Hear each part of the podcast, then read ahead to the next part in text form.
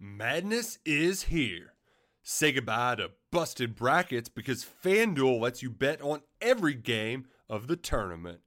Whether you're betting on a big upset or a one seed, it's time to go dancing on America's number one sportsbook. Right now, new customers get $200 in bonus bets if your first $5 bet wins on FanDuel. That's 200 bucks to use on point spreads money lines. You can even pick who's going to win it all. Just visit fanduel.com slash on three and bet on college hoops until they cut down the nets. Must be 21 and older and present in select states. First online real money wager only. $10 first deposit required. Bonus issued as non withdrawable bonus. Bets that expire seven days after receipt. See terms at sportsbook.fanduel.com. Fanduel is offering online sports wagering in Kansas under an agreement with Kansas Star Casino LLC. Gambling problem? Call 1 800 Gambler or visit fanduel.com slash RG in Colorado, Iowa, Michigan, New Jersey, Ohio. Pennsylvania, Illinois, Kentucky, Tennessee, Virginia, and Vermont. Call 1 800 Next Step or text Next Step to 53342 in Arizona 1 888 789 7777 or visit ccpg.org slash chat in Connecticut 1 800 9 with it in Indiana 1 800 522 4700 or visit ksgamblinghelp.com com in Kansas, 1 770 STOP in Louisiana. Visit mdgamblinghelp.org in Maryland. Visit 1 800 gambler.net in West Virginia or call 1 800 522 4700 in Wyoming. Hope is here. Visit gamblinghelplinema.org or call 800 327 5050 for 24 7 support in Massachusetts or call 1 877 8 HOPE NY or text Hope NY in New York.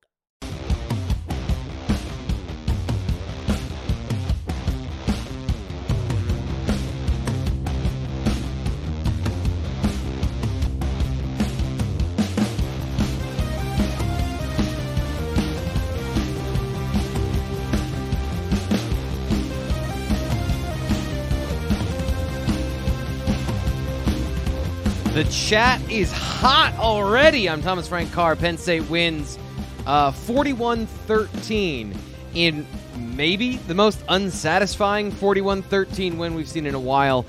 Um, that's hard to do. Concerning, uh, are you concerned about the Penn State offense? Um, once again, the, the, the, point totals would say you shouldn't be concerned about the Penn State offense.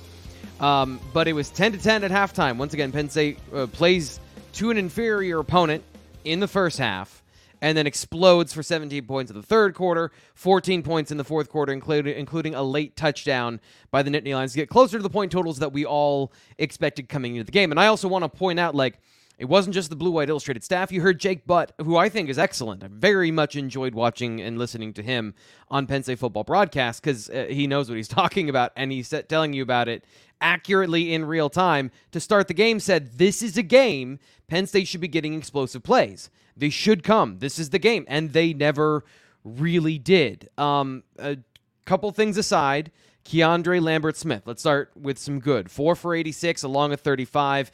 And we talked about yards after contact or yards after catch. Penn State had 116 yards after the catch to make this a palatable performance, I'd say, from Penn State. That they got some of the things that they wanted coming into this game. Where if you throw a short pass, you break a tackle. Tyler Warren and um, and uh, Keandre Lambert Smith were both effective there. Nick Singleton catching an underneath coverage and running into the coverage for 38 extra yards. So Penn State trying to find ways to get explosive plays, but they're not necessarily coming hot and heavy. They're not really fast at uh, getting out of the gates once again, something that uh, James Franklin bristled at earlier in this week during a press conference.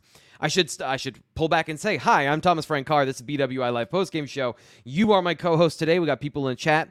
Uh, some regulars throwing in some donations. They know the drill. If uh, you want me to see your comment and get it on air, I'm trying to talk to you and give you a polished, solid performance and make eye contact with the camera but uh, if I glance over and I see that Michael McCullen has donated the channel, it's in these bright colors, I'll go, okay, I got to get to that question. So Michael says, do we finally see bad Drew Allar? Uh, like to, uh, I'd also like to buy the PSU fan uh, a drink for enduring these Saturdays with us. 23rd season of mine. Um, yeah, that was bad, Drew Allar. I I would, yes, that was bad, Drew Allar. He was controlled and contained. It never gets away from him, but that was inaccurate. That's as inaccurate as we've seen from Drew Allar. Again, probably since high school, since I've seen him throw a football where there's been some inconsistencies with his ability to place the ball exactly where he wants it. Missed the touchdown to Theo Johnson. That has been a thing of those end zone kind of going to the back pylon for him has been kind of an issue. Not throwing necessarily uh, in the red zone. He has been accurate and th- thrown some beautiful passes, but those not exactly a fade ball, but the out routes going to the sideline. He's missed a couple of those to Theo Johnson so far this year. They haven't had a great connection in 2023. Um, and then I think there's a lot of wide receiver miscommunication at times. Dante Cephas still shows he's learning the offense where he's not where Allar expects him to be. That's the second week in a row we've seen that where there's a pure miscommunication. And then bad balls, like just missed missed throws. Uh, the Keandre Lambert Smith first down conversion where he's running a crossing route. I struggle with this one because uh, the receiver is supposed to settle into the zone.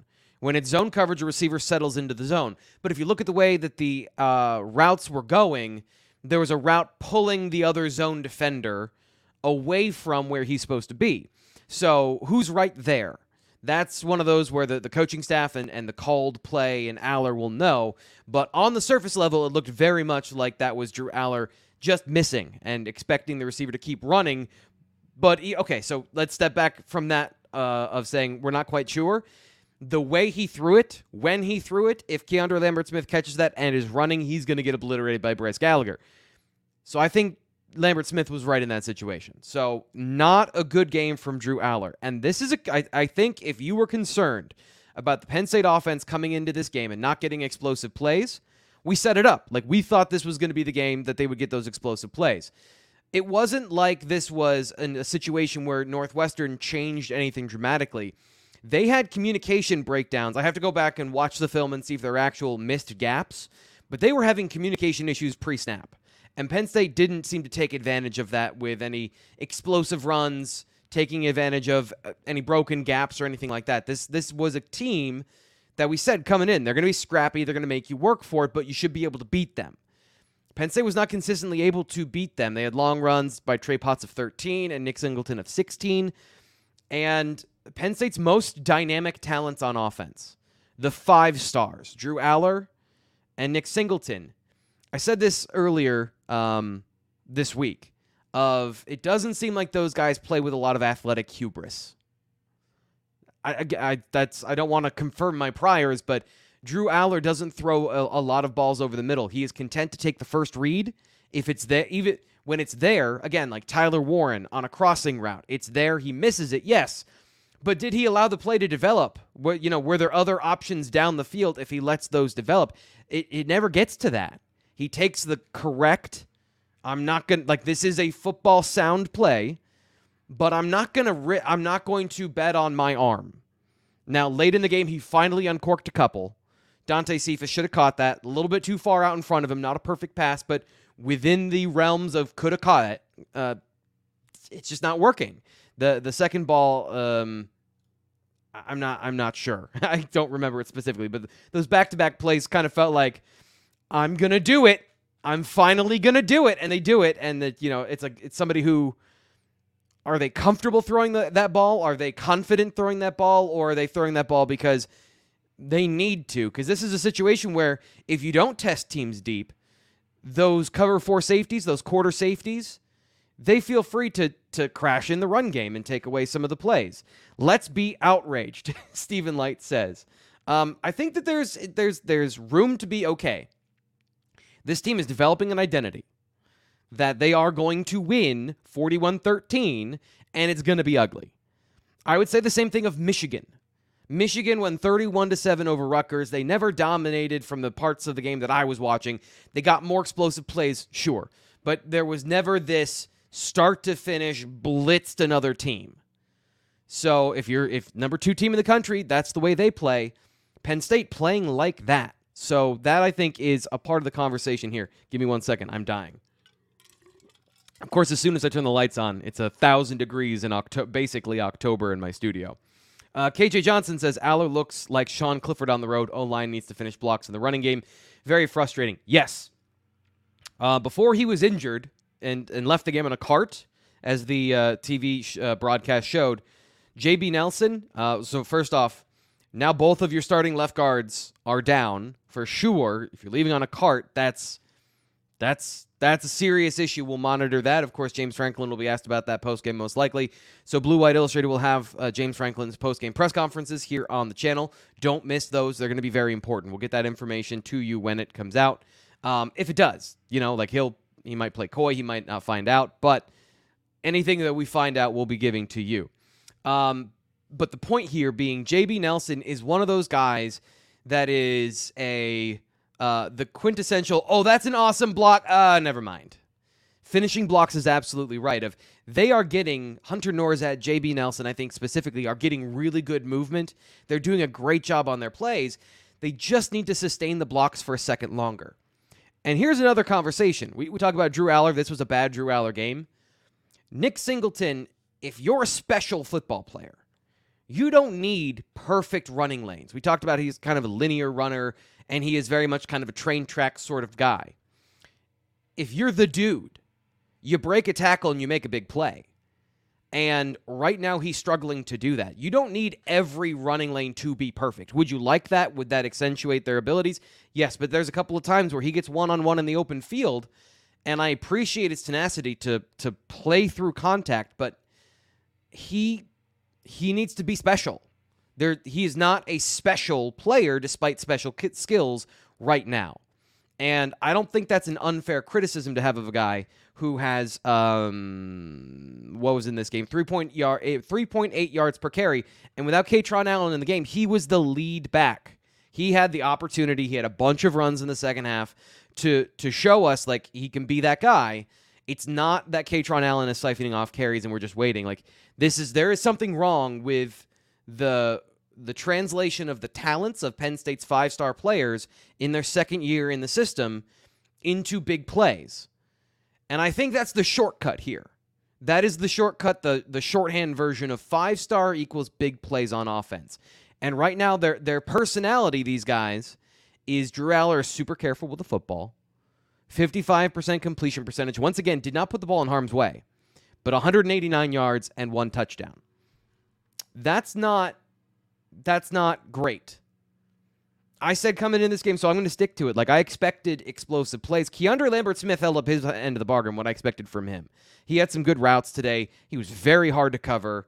They just uh, they got him the ball four times for 86 yards, but not a lot of deep shots and opportunities. Now there are, and this is another thing that, that I think Penn State fans have. Um, decision making by the quarterback is different than play calling from the play caller you might call a shot and you it might not be there. So the quarterback doesn't throw it.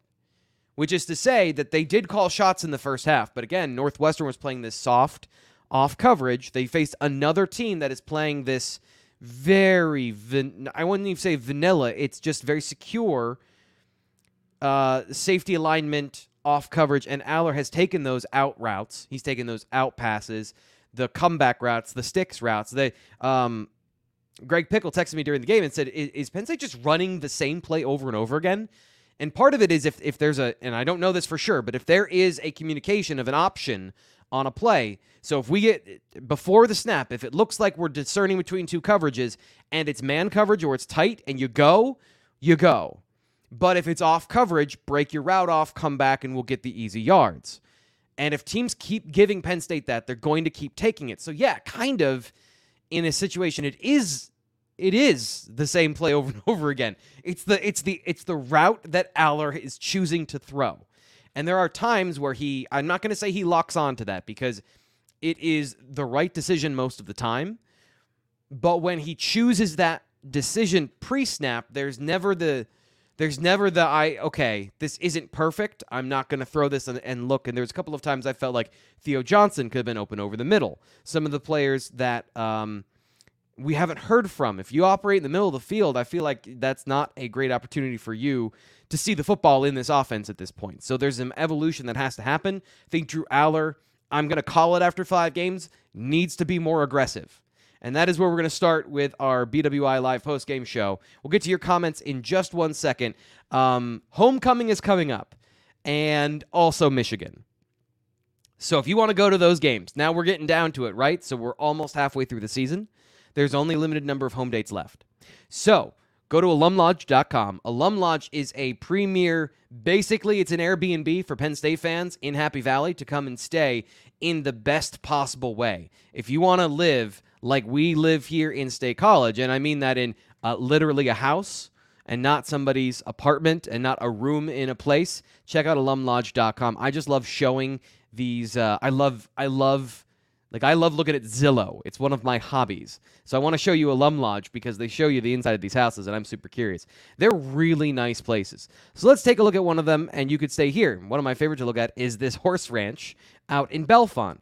You could stay here play cornhole, have a campfire, then go to the game the next day with alumlodge.com and use promo code BWI for 10% off your first booking. Thanks again to alumlodge.com for being a sponsor of the show. Let's get to David Greeter. Balanced play calling, but no creativity or complementary play calling. You have to use the middle of the field and throw deep to keep defenses guessing.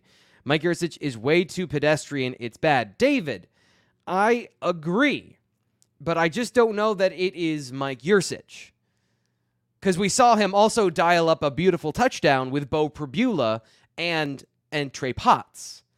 So to say that it's not working is to, is is somewhat incorrect. It's just somewhat incorrect that the trigger man has a responsibility here. And that's what I've been hammering home uh, through the first part of the show.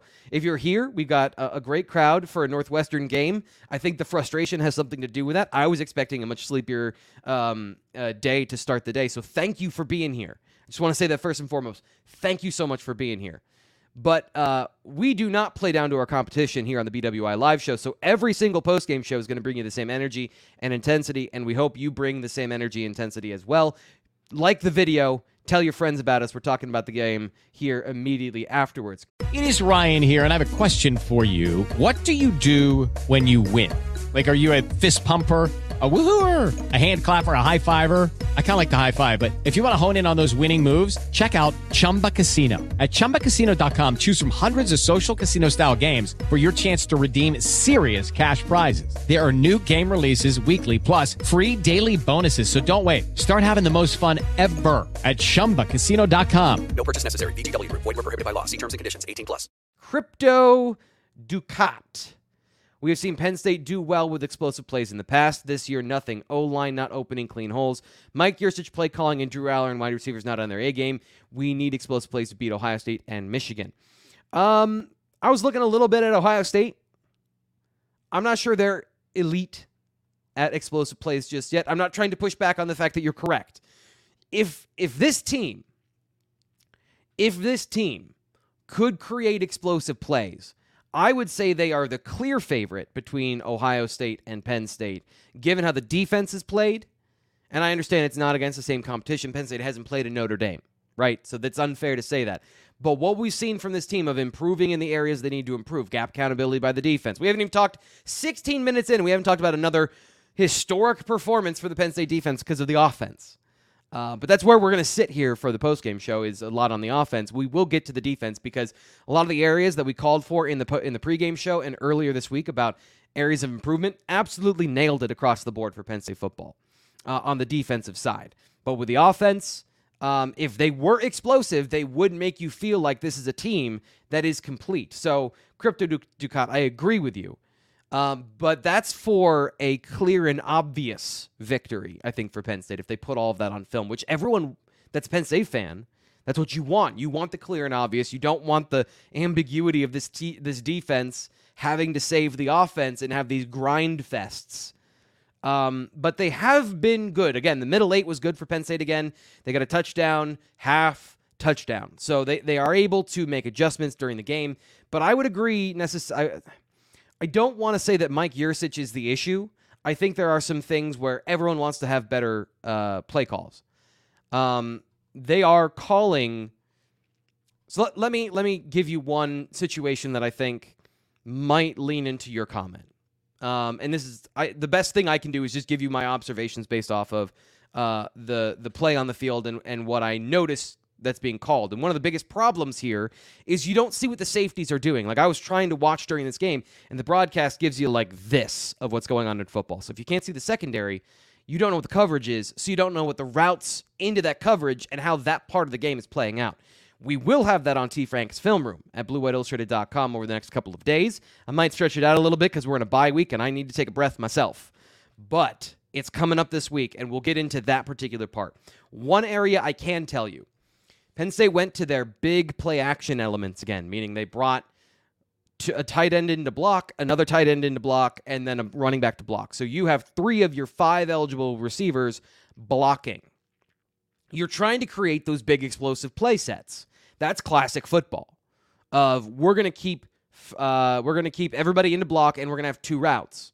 Well, if those two routes are called into a soft cover four, there's there's nothing on that side of the field. There's no viable route. So Drew Allar has to check the ball down, or he has to throw it away, or something else has to happen on that play. And the play in particular, you leave all those guys into block, and then Tyler Warren allows a pressure because you left him into block, and it wasn't Caedan Wallace. So you're damned if you do, you're damned if you don't in that situation, and that's a, that's part of the play calling of okay, they tried. It's not like they didn't try different things, and that's another part I want to get to here, where one of the one of the ways that teams attacked this Northwestern defense was both condensed formations and spread to run. Penn State got a great look at a spread to run call where they had Nick Singleton between the tackles and there were only five guys in the box.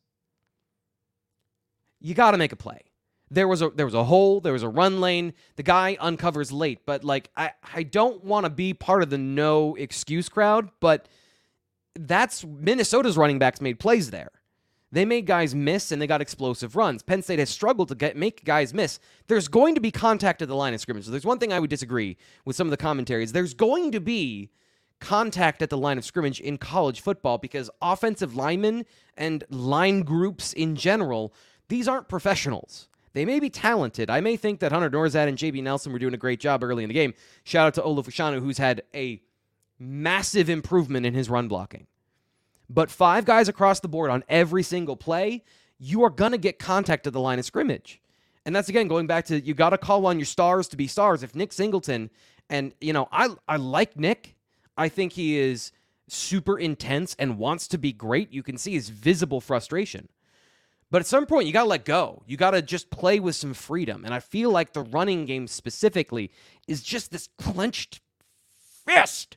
Like it wants to be so good.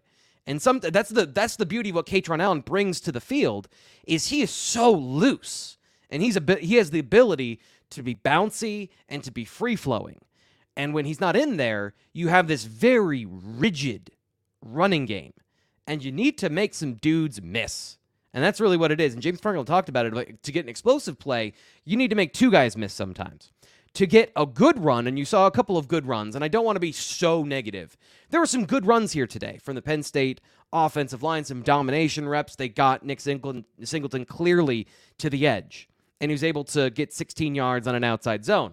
But it's not the same. It's not the same uh, explosiveness that you want from what you're expecting of just you know ripping off these big runs time and time again. David back. He's got another one. Give Trey Potts the start. He's been much more explosive. Offensive staff needs to tell Drew to sling the ball and let stuff develop. Thank you for editing yourself. Um, I'll edit further for our YouTube crowd. If you're watching this on uh, you on YouTube, if you don't know all of your vowels, just kids cover your eyes. If we have got, I don't know if we have kids that watch the show or not. I know it's like 89% dudes that like football, but I'd love this to be for everybody. So, D- David, I appreciate the donation. I, I appreciate you editing yourself so that I don't have to pull that down. Uh, Brett says Drew Allar playing not to lose. Feel like there's a mix of not wanting to make a mistake and not fully trusting the wide receivers on the 50 50 balls. Dante Cephas had another drop on top of some of the miscommunications, So I agree with you. This is.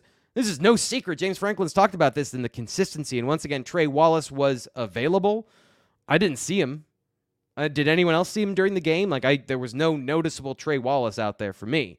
So he was questionable coming into the game, um, and that is your your number two receiver that you haven't had, and you haven't had a number three. So guard, you had all kinds of depth. Now we'll find out. And receiver, you had all kinds of depth that wasn't sorting itself out. It seems like Dante Cephas is sorting himself into the starting lineup, but he's making mistakes as he's doing it. So there is a lot uh, of stuff to get to. David is back again. David, you said appreciate you. I think you're having, uh, I think you're having a day here. Mike Yurcich has to call a game plan with a specific game plan.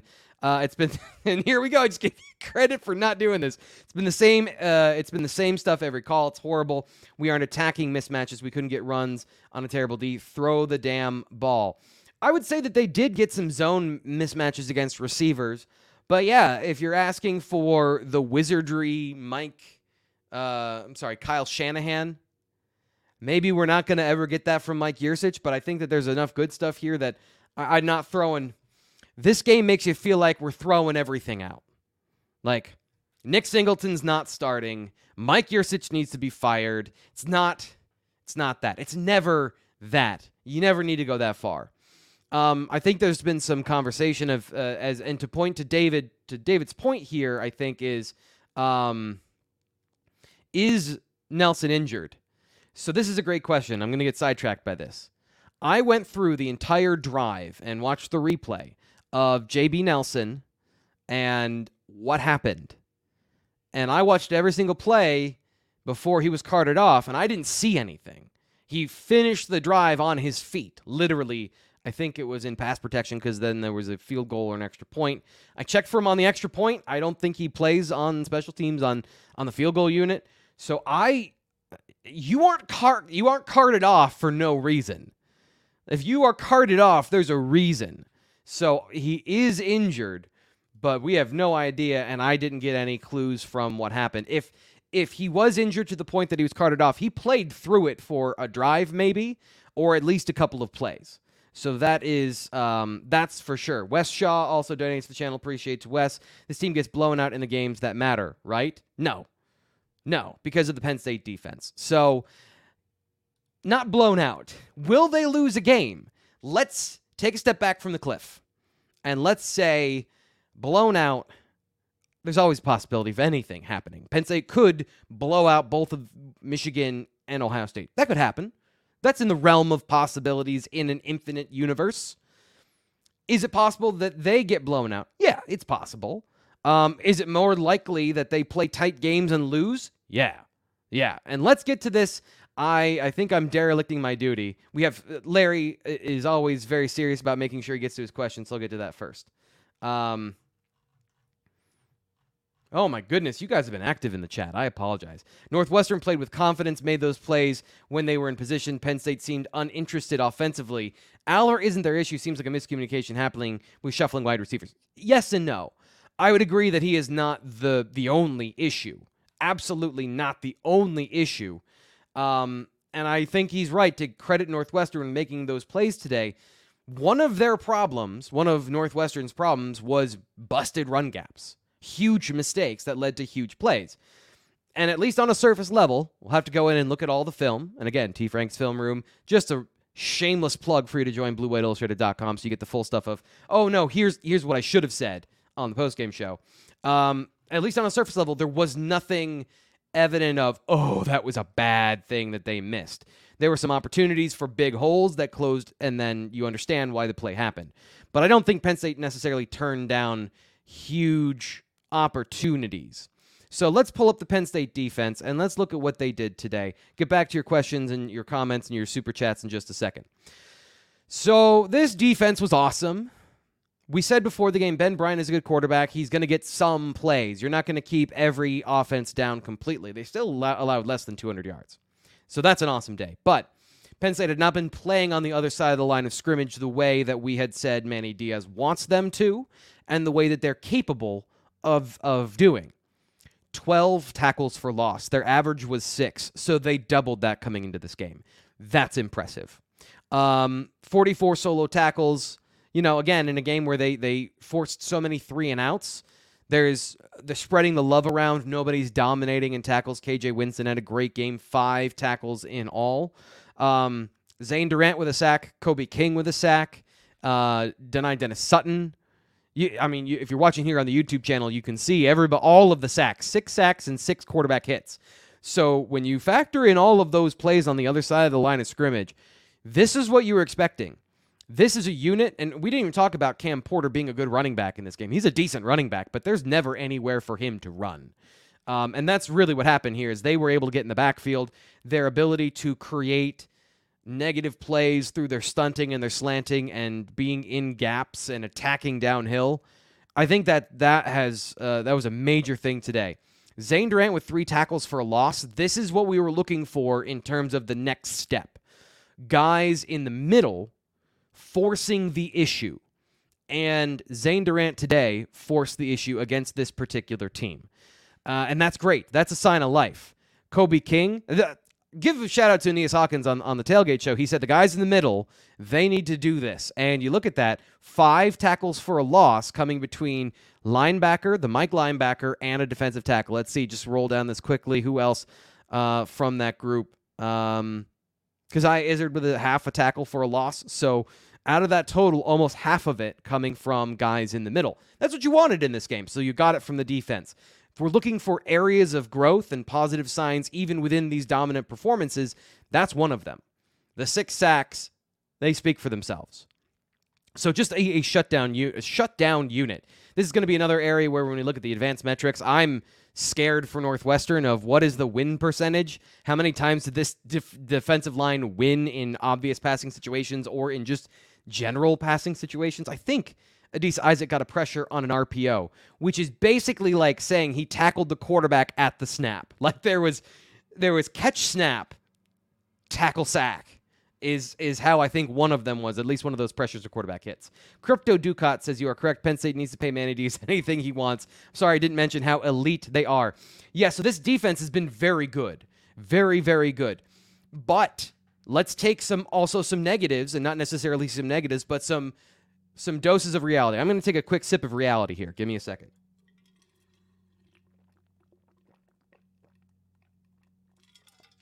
Thank you. So our quick sip of reality, brought to you by, ah, I should have had my Bird Dogs tumbler. Um, they gave up some passes today in one on one. That's the goal of this defense is to shut down the passing game. And so in single coverage, like you might see, Kalen King uh, once again didn't get a lot of work, didn't get a lot of plays in in coverage. Um, they will give up more of those against Ohio State. They'll give up more of those against Roman Wilson, and JJ McCarthy. It's not going to be this all year. But against all of the bad teams, it is. Against all of the teams that can't win those one on ones. And again, it, it, wasn't like these were wide open plays. Uh, Northwestern's receivers, they're pretty good at getting those uh, contested catch situations. They're feisty. This is another part of the team that's just feisty. So they won a couple. Penn State won a couple. They were able to get excuse me, 13 points in the game. That the, that reality came back up on me in a second, just there for a second. So, um, yes, if you're looking for how is Penn State going to lose in the future, if you're looking for the the crumbs and the clues of destruction in the future, it's going to be those one-on-one opportunities. They're not going to change. They're not going to flinch against Marvin Harrison Jr. and uh, whoever else they're running out there at Ohio State. So we'll get in, and that's the whole point, though, is we'll get into those matchups when they come. I'm going to do a little bye week advanced scouting to look at Ohio State and say, okay, is the boogeyman for real? What's going on there? And uh, Penn State, they got to play their best in that game, and they've played really good so far. So their best is clearly going to be on par, barring massive breakdowns in what we've seen with uh, you know what happens in the future. So David Greeter had this up. He says that's exactly my point, T. Frank. That's trash play calling. Uh, he's doing it over and over. Run eleven of ten personnel. Throw the ball. Stop bringing tight ends in the block. That's on Mike Yurcich. Um, I, will let you. St- I'll let it stand. you know, like I'm. I'm not going to rebut it. I'm not going to. I. It, that's that's a fair criticism of. Um, the offense is not clicking the offensive scheme currently is not elevating the struggling pieces. So I think you I think that's a great way to put that.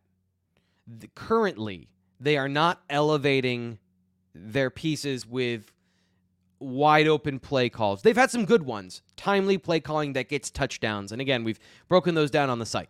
But you're right in in in terms of getting those big plays from the 50 and generating big looks. Yeah, they're kind of running their same stuff.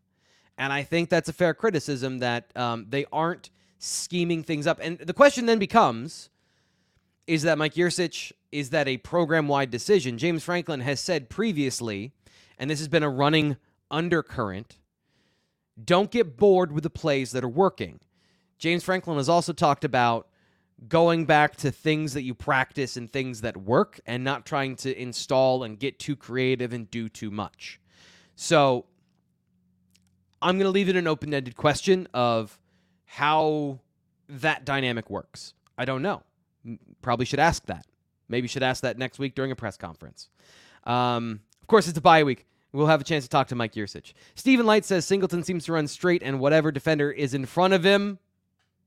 Yes. And for those people looking or listening on the on the podcast, it's a shrug emoji in his comment, and that's exactly right. He that's that's that's it. Yes. He's gonna run over that guy. He's gonna make that guy in train into uh, you know, don't stop in front of trains. But the problem is the train is derailed. It's not like the train keeps going. Um, got some more ch- comments here in the chat. KJ Johnson, shout out to the defense for doing what they are supposed to do against lesser teams. An elite unit that was huge after the opening kickoff fumble. Yeah, it was textbook. So KJ uh, KJ uh, brings up a great point here, talking about the sudden change and Penn State's response to it, because we talk about gap responsibility. We talk about playing your uh, situation correctly, and on that first on that first run, it was textbook. They slant their defensive line.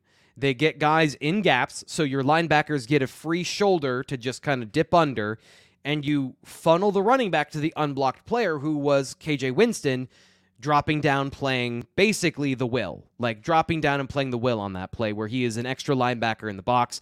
So he gets down in there, plays just like a linebacker, and gets a tackle, setting up another third and long and then a great call by Manny Diaz to show pressure, not go to pressure, and then rally and tackle uh, on that screen. And that was really one of the chess matches that worked this today of Penn State showing the pressure, dropping out of it, and being able to bail to those screens, not playing one on one, but having a couple of times I think it was cover two because Kalen King attacked it really hard and was able to break up the the play before it really had a chance to go anywhere.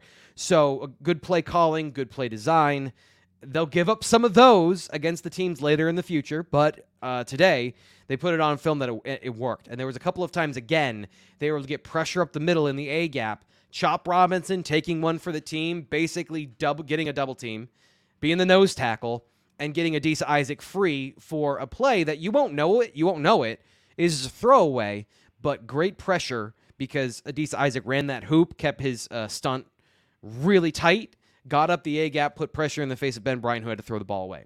Another thing I want to get to today one of those hidden plays. Northwestern was trying to target Penn State's linebackers. At least part of their game plan was targeting Penn State's linebackers, wheel routes, go routes, getting uh, Abdul Carter and and uh, um, Tyler Elsdon, and even Kobe King one on one with the running back with Cam Porter. Kobe King played a great game today. And I wasn't even going to start with him, but it just kind of led me into that point. Kobe King has been guessing a little bit so far this year. There have been times where I felt like he hasn't been dialed into the play and he has been trying to make a play instead of being calm, being alert, and playing with anticipation, playing ahead of the offense. Today, that was what he did. We again, we called this out bluewhiteillustrated.com on T Frank's film room. One of the things that we saw in the game against Iowa, he was late, bad angle on a running back. We see it again, bam. That was something that Northwestern saw and they tried to attack. It did not work. Tackles in the backfield, tackles for loss. And the point I was going to make originally, same thing with Abdul Carter. He's turning into a really good coverage linebacker against uh, tight ends and, and guys in single coverage. I think the, the the zone instincts are still developing. He's doing a good job. Hasn't been targeted a whole lot to even make that matter, but um, his ability to play in man coverage and to not get picked, be in position. There was a wheel route to one of the tight ends that they tried to set up with some motions and then, you know, a jet motion where he's coming through and then going up the sideline. Abdul Carter sat on top of it. So the guy was forced to break off, come back, and Ben Bryant threw it wild out of bounds because there wasn't what he expected because Abdul Carter killed the play before it had an opportunity to even happen. So shout out to those guys for good coverage and good play in those particular situations. Sam Nabel says seems like a great time to have a bye week. Lots to be excited about even on offense. Do you think there'll be more to unlock on offense in the next half? I do. So I think David, you know, David has a point, and this goes into the next thing. Penn State needs Oklahoma State Mike Yurcich. That's why he was hired. Not awful to expect that T. Frank. That's what needs. Uh, that what he needs to be. It hasn't been. Period. I think in the passing game. See, see, David. This is the this is the thing. Is like that is Oklahoma State Mike Yurcich, but it's the Oak. It, it's Big Twelve defenses.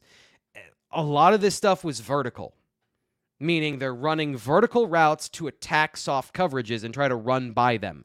Because for the most part, there aren't a whole lot of Big Ten defensive ends and defensive tackles in the Big 12. You'll have your Oklahomas. You'll have a couple of guys crop up here and there that are good pass rushers that go on to play in the NFL. So I'm not trying to make a blanket statement. But generally, they play soft coverages that you try to attack deep. And you do that by stressing teams vertically, trying to get a safety on a slot receiver, trying to get James Washington on a go route because he's a good contested catch player uh, in one on one coverage. You run enough guys vertical against a quarter's defense, it becomes man on man coverage. It becomes single coverage down the field. So that's Mike Yurcich. That's what he does. Like he those vertical routes. I think he's adapted and evolved a little bit and done done a little bit more. They do more crossing routes. They do more full field things. But if you're looking for air raid Mike Yurcich, like that's not coming back at Penn State. I don't think that's going to be a part of what we see. Um, Wes, Wes says he's ready to jump. I hopefully I did keep you away from the edge here, um, uh, Wes. I hope I hope that's what you're referring to. Of like, let's come back from the edge. I hope I uh, talked you off the ledge. Jamie Hamlet says, seems like man coverage might be our passing game's worst nightmare. Seemed like our receivers struggled mostly most of the day to get separation. Is it accurate? Yes. You know, if we go off what David just said of wanting Oklahoma State Mike Yurcich, and we're talking about those deep plays, and it's off coverage a lot. It's not a lot of man coverage. But they're run if you run through that zone, you got to find a way to get open.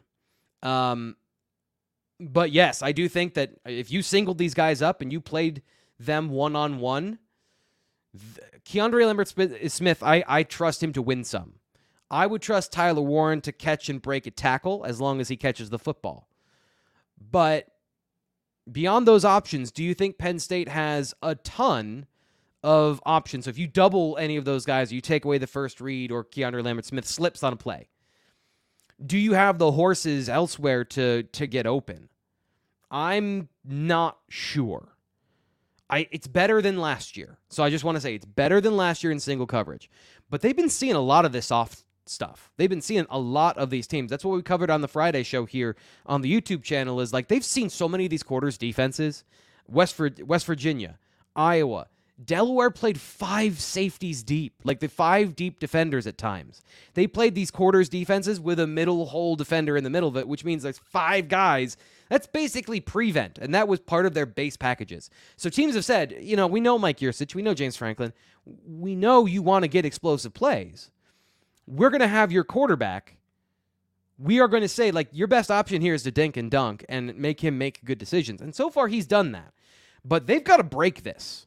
They've got to tell teams, ah, you can't do that anymore. And they have not found the formula so far to make that happen. Um, Blue Jay says Singleton looks out of shape and slow. He's not out of shape.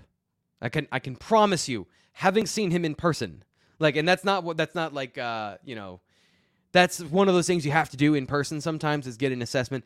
Nick Singleton is in great shape. But I will agree that there seems there is something different about him this year. I don't know what it is. I don't really want to say. I don't want to guess, but I do think Blue Jay has a point here of like there is something to Nick Singleton looking a little bit off, not even just from his vision, but also from the way he's playing the game. Um, appreciate everybody in the chat, by the way. I want to get to some people here and, and, not just go magpie and do the easy thing. Singleton fumbling the cuff, kickoff was not a good look for him. The way he's struggling to run the ball. However, I like him as a receiver. Yeah, he's doing great. as a receiver, six catches, 39 yards, and a touchdown. Long of 16, 38 yards after the catch. Doing everything he needs to as a receiver.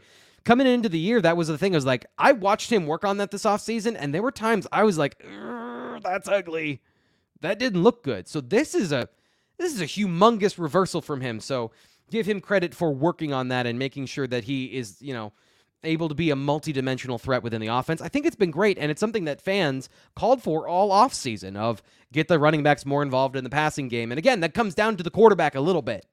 The function of this quarterback is check it down. He checks the ball down. Drew, uh, Sean Clifford never saw a deep route he wanted to pass up you had to beg him to check the ball down. And when he checked the ball down in a game, then you got something else on the Sean Clifford roulette where you didn't know what it was going to be. So it is very much like you want to have it all, right? So you want to have the quarterback that's bombs away, aggressive over the middle of the field, and hitting guys up the seam and and you know playing like a veteran quarterback. And you also want him to be safe and responsible with the football. It is a very fine line for a first year starter to to figure out, uh, assuming assuming. So Pete Anthan says PSU line of scrimmage uh, play on the O was not good. So our run uh, game was weak against Big Ten's worst run D. That's what I'm going to catch. Uh, that's what is going to catch up with us. Pete, it's uh, yeah, yes, they're they're yes. Guys slipping blocks late, and somebody in the chat said it earlier um, that it was that it was grinding the block out. You know, like sustaining the block. That is what they were missing. But if you want to read it that way, of play at the line of scrimmage wasn't good then yeah, like guys getting out of blocks late to get an arm or to get a tackle or to get a hand on the running back, which trips him up, so he can't set up a, a, a move on a guy in space. Yes. But I also want to point out, and I, I, threw this again. This is the reason you want to go to the bluewhiteillustrated.com, be a part of the in game thread, because it's like this chat, but it happens all game. So you got like minded people who are, you know, the world's on fire. Um, I try to do some like in game analysis and I clipped a, I, I clipped a play that if you go and you check out the thread, you know, there's massive push downfield from the double teams on an outside zone. Singleton gets eight yards, but he's tripped up and doesn't get to finish the play for a touchdown. And that's this is what I'm talking about of like they are so close at times to making all of this conversation like we're talking about something completely different. But they just they can't get it through. They can't make it happen. I saw Losi's mustache somewhere. Um, late to the party, but how about that pop from Durant's sack? Yes, um, the play especially too about this uh, about this um, sack, and you never want anyone to get injured. Ben Bryant's shoulder looked like that was a that didn't look good. That's the that's the play in the NFL that gets a flag, right? Where you you land on the guy. He it was a play action fake, and he dipped it was a beautiful play. That's how you're supposed to do it. He came out low, he dipped his shoulder, he got scot free through so that the blocker didn't even touch him on the play action fake, and bam, immediate pressure and sack. So that was, in fact, a great play by Zane Durant and great teaching. That's another one of those areas where you got to have players to do it. You can teach it right, and you got to have players that can do it and then actually do it during the play. But Deion Barnes is a great coach. I've I've watched him up close and seen his attention to detail, and he is very quick. Like it, I don't see things the same way, obviously, but like even in my own profession, I would be like, okay, I, I have to take a second to see what's going on, what you're doing wrong, how did we fix it. He is immediate like hey you need to have your hand here your placement has to be you know your body placement you want to be this way you want to get low dip this shoulder move your hips flip them to all the little technical details his ability to re- relate that information aeneas and i talked it on talked about it on the tailgate show which, by the way, you can go check out um, both on the YouTube channel if you're feeling like you want to relive the tailgate show. I don't know. Just a bonus plug there. Showtime's back. Showtime, one of our regulars from last season. Good afternoon. No, I'm late, but uh, uh, late. So, what did we come up with with the young QB struggling? Also, is there something wrong with Singleton? Potts best back on the field for today for me. Thanks for everything. Broken tackles. Showtime, and this is something that we should I should have underscored in the in the relief between the two.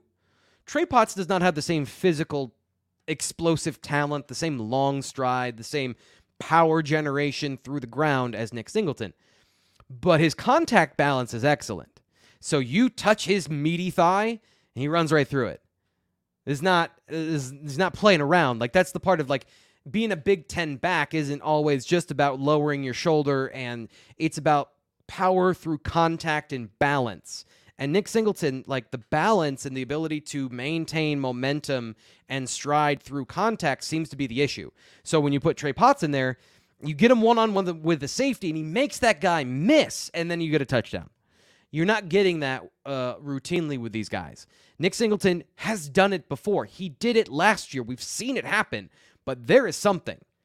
There's something in the way of it happening right now. And I don't know whether it's confidence talked to Curtis Jacobs, talked to Aeneas Hawkins about this, guys that have played, and confidence is like the number one thing that you could say. So, Showtime, want to put this back up here because you, you donate a good, healthy bit to the channel. Thank you so much. Um, yeah, confidence. So, Ted says T. Frank, average, non explosive offense with elite defense. Th- I want to say this too. Penn State is going to be tested later in the year, and we will find out what they are, right? We'll find out if this defensive line has indeed improved to the point that they can hold up for four quarters against Ohio State and Michigan. I will say this if the game script from today plays out against Michigan, you will not get the same result. Where the defense is on the field quite a bit and they're forcing three and outs. I'm gonna uh, just I haven't even one of the things I like to do is look at the drive chart to kind of see like order in my head how things went. Um, if they're out there one, two, three. F- oh, the second quarter was bad. Two, four drives in the second quarter, and they allow seven points. That is not going to happen against Michigan. They're going to get more points in that quarter. So that might be Penn State is trailing 17 to 10 at halftime. So that's the differences here. It's not going to be 38. Is it seven? Do they allow one more drive where they give up a field goal or they give up a touchdown? Because, you know, one 10 drive play for 59 yards and a touchdown, and then three and out, three and out, three and out. And in those three and outs, they gave up negative six yards. They're going to fight in these games. So, does the elite defense, how elite is this defense? Because the elements of it that are working are working at astronomical proportions. Like this doesn't happen if your if your defense is not firing on all c- cylinders in the pass game, especially their pressure, their avalanche of players. You can't do anything against this team. Uh, kind of like we saw Caden Wallace gave up some plays today, and somebody on Twitter called me out for not uh, number 43, the defensive end, uh, not saying that he is a pass rusher that has some talent. I, I, yeah, I saw him in a lot of run situations, so I kind of discredited him, but he is a situational pass rusher that gave Caden Wallace some problems today. Penn State got pressure.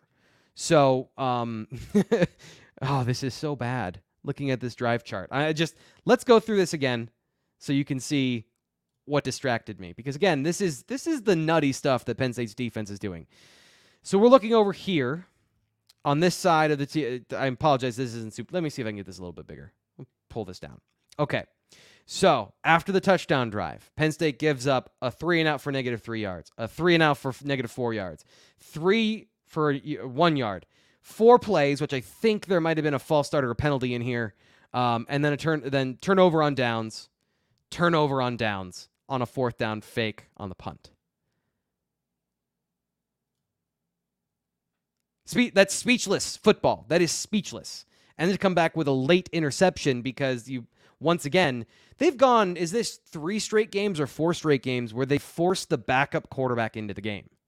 I'm not saying that everyone loves the fact that the guy was injured today, but they forced the, the backup quarterback into the game multiple times, sometimes in the third quarter. Crypto Ducat is back. Just watch uh, Michigan break a third and one for 20 yard touchdown. Penn State not doing that all year. Nebraska on par with Northwestern, maybe a bit better, especially on D. Yeah, yeah, they've been more explosive in their run game.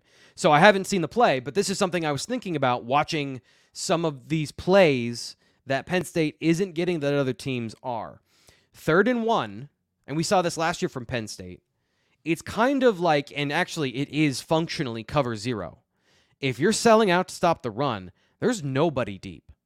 So if you break a tackle at the line of scrimmage or you get great blocking at the line of scrimmage, those are possible. Right now, Penn State is not getting great blocking. They're getting good enough blocking to grind out these victories. And they're not getting great play from the running backs to break those tackles and get those explosive runs for touchdowns. So, yes, they need to improve that area. Absolutely. But that is the difference that we're talking about here is it is uh, you know, football's game of inches, cliche, cliche. Um, that's that's the difference. Is in those situations, low key. I said this. I think Penn State misses Bryce Effner. One of the biggest engines of the T formation was they had Bryce Effner, who was not the biggest guy in the world, but for some reason he could move dudes. He could blow people off the line of scrimmage. Caden Wallace is strong. Caden Wallace gets good movement, but they haven't had some TKOs in in the T formation. And teams are doing interesting things where now they're spreading out and trying to, you know, basically put a hard edge on the uh, on the T formation. That's why you're seeing, by the way, Penn State quarterback sneak from like the five yard line because there's nobody in the A gap. So they're thinking they're just going to get that push like they did last week because uh, teams are so afraid of the T formation to the outside. So now you have your 247 pound quarterback. He needs to be more physical in that situation, but I'm also not expecting him to be more physical in that situation. Um, that's why they're. It, it feels like hubris, right? So it feels like, oh my gosh, they're sneaking from four yards out. They don't think they can stop this. Well, the numbers say run between the tackles. This is something we pointed out against Illinois, where they would put Jer'Zhan Newton and basically bubble everything out and give you the inside, and Penn State didn't have a counter for it. The counter for that now is the quarterback sneak. So, uh, what's the next iteration? Are they actually going to turn around and hand it off to Khalil Dinkins? Because that's the other thing. You go through the A gap with a running back.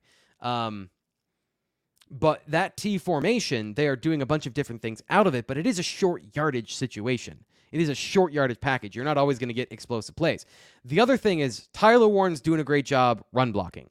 This team misses Brenton Strange, the run blocker. It is just these, again, small percentages, certain situations. Penn State has struggled to run their their their pin and pull stuff, their pull plays, uh, because they can't set a hard edge. Tyler Warren did it today. They got some runs to the outside. So there there are some obvious holes, I think, when you look back to what this running game was last year to what it is now, even though like they're healthier, which I think is why you see on average they have these consistent games where they're grinding tired of saying grinding out. But yeah, 39 carries for 134 yards, 3.5 yards per carry. David says, with a defense like ours, stop worrying about turning the ball over so much and take some damn shots. David, we hear you. We hear you. No, scheme up some openings and let Allar loose. We hear you. I I'm with you. The internet is with you. So completely agree on on all of those. Ted says maybe have a spy on third and a mile. Okay, we're gonna take another uh, sip of truth juice.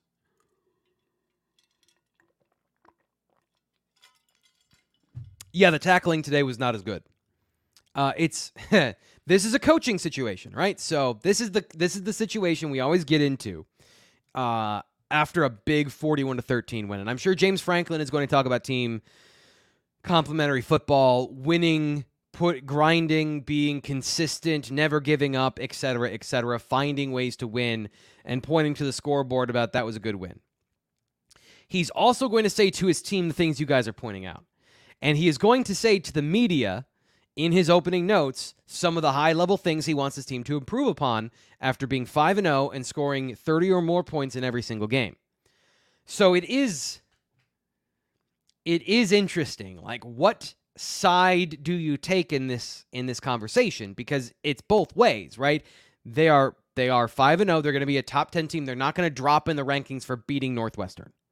No one's going to penalize them for this close law, close win where it's not close. I mean, even in the regulation before the stat padding, and somebody said shout out for the stat uh, the the way to cover for, um, I think it was Daquan Hardy with the pick. There's things that need to improve, and tackling in this game got a little bit loose. There's also the reality of what's called in that situation. So a couple of times, Penn State's defensive line, which was great in the game, their rush lanes and contain against a guy like Ben Bryant, who is mobile. We said he's not a runner, he's a good scrambler, can get yardage and can get some chunk plays on your defense. That's what happened. Is the whole, it's the Sean Clifford cover one and run, right? And if you don't have your rush lanes correct and you're playing cover 2 man, which I'm I'm to guess, I don't know. I'm to take a wild guess here and say that's where the quarterback spy was. He was 15 yards deep because they were expecting the defensive line to have that on lockdown and Adisa Isaac fell, he slipped. So, bam, running lane, first down. Um, so yeah, that is I think some of it is a choice and some of it is tackling. And the tackling has to be better in those situations. But it's also funny. Like I don't want to turn every comment on its head, but you can also then say when Abdul Carter is your spy, why aren't you blitzing him? Why isn't Abdul Carter being used in in the in the passing game like that? So like there are there are choices you have to make if you're a defensive coordinator. And they thought they were so overwhelming on defense. And by the way, they were that they didn't have to do some of the things that they'll have to do later in the year against JJ McCarthy for sure. Absolutely for certain. And we'll see what they try to do against Ohio State and what they feel like they need to do in those situations. Uh, even Taulia Tagovailoa, not a scrambler necessarily, but it'll extend the play. We saw Abdul Carter great as a spy in that game.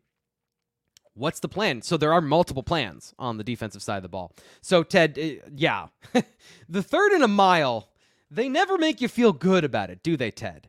It's third and 20. And against uh who was it? Was it Iowa where they the, no, it was uh it was Illinois where they they almost gave up the first down because you got two corners on the backside on your contain. And uh they never make it like, "Oh, you feel great about third and 22." It's usually like hold your breath for the punt. Uh, and a great play, Zion Tracy. Again, they shouted him out on the show, so uh, on the on the show on the broadcast. So a uh, good play for him on that fourth down. Speaking of corners making some big uh, for for making a big play. Brian says you're a saint for putting up with so much whining. Brian, I appreciate you saying so. I always appreciate compliments. I do think that there are legitimate criticisms coming out of this game. I think it's legitimate that Penn State is not explosive in their run game. That is now their personality. Until they prove it otherwise, it is not their personality to be explosive in the run game. Whatever it is there is not working.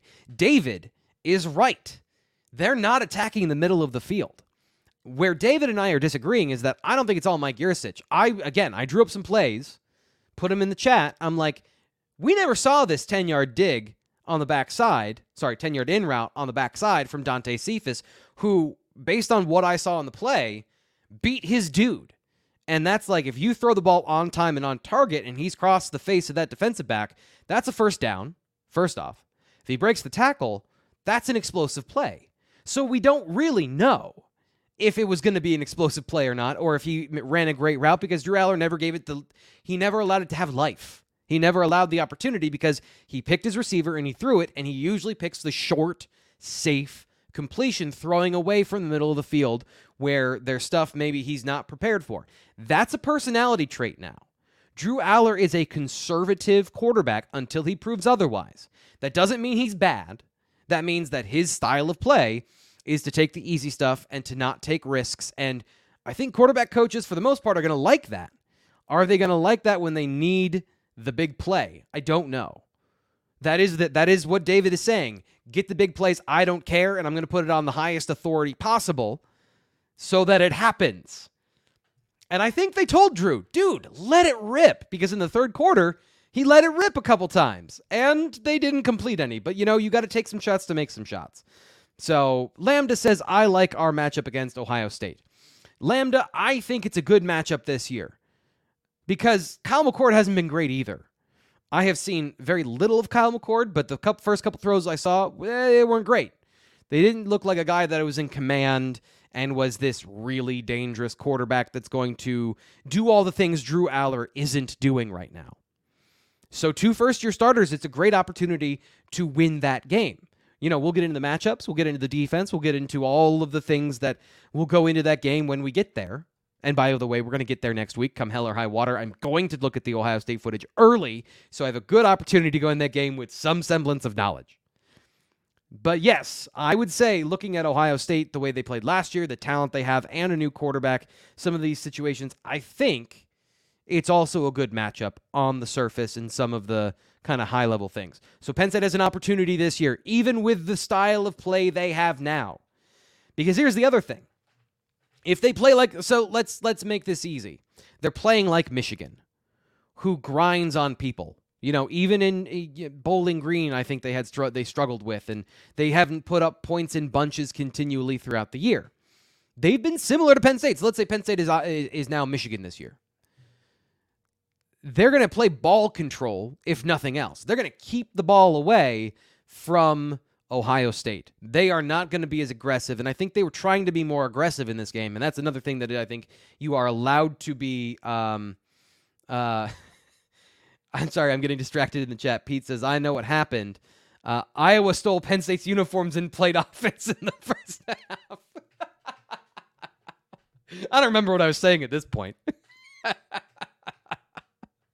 That's a good one, Pete. I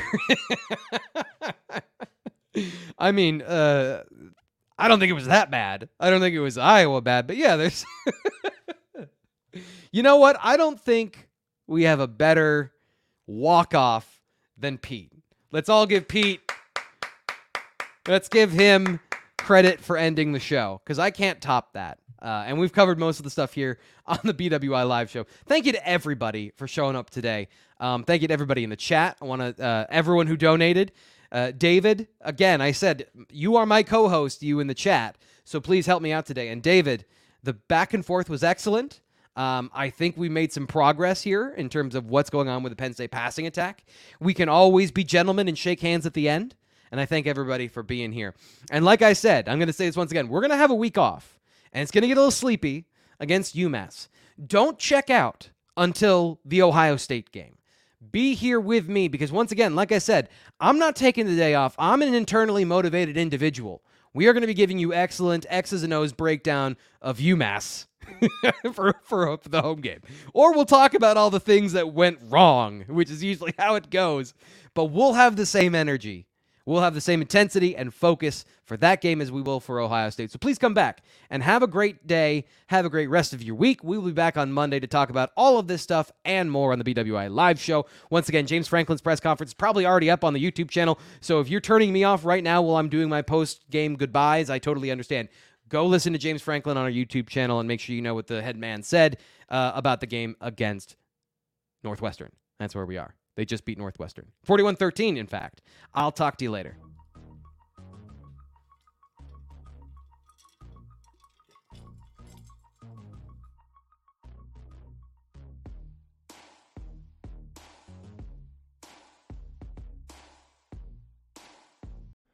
Madness is here. Say goodbye to busted brackets because FanDuel lets you bet on every game of the tournament. Whether you're betting on a big upset or a one seed, it's time to go dancing on America's number one sports book. Right now, new customers get $200 in bonus bets if your first $5 bet wins on FanDuel. That's 200 bucks to use on point spreads, money lines. You can even pick who's going to win it all. Just visit fanduel.com slash on three and bet on college hoops until they cut down the nets. Must be 21 and older and present in select states. First online real money wager only. $10 first deposit required. Bonus issued as non withdrawable bonus. Bets that expire seven days after receipt. See terms at sportsbook.fanduel.com. Fanduel is offering online sports wagering in Kansas under an agreement with Kansas Star Casino LLC. Gambling problem call 1 800 Gambler or visit fanduel.com slash RG in Colorado, Iowa, Michigan, New Jersey, Ohio. Pennsylvania, Illinois, Kentucky, Tennessee, Virginia, and Vermont. Call 1 800 Next Step or text Next Step to 53342 in Arizona 1 888 789 7777 or visit ccpg.org slash chat in Connecticut 1 800 9 with it in Indiana 1 800 522 4700 or visit ksgamblinghelp com in Kansas, 1 877 770 STOP in Louisiana. Visit mdgamblinghelp.org in Maryland. Visit 1 800 gambler.net in West Virginia or call 1 800 522 4700 in Wyoming. Hope is here. Visit gamblinghelplinema.org or call 800 327 5050 for 24 7 support in Massachusetts or call 1 877 8 HOPE NY or text Hope NY in New York.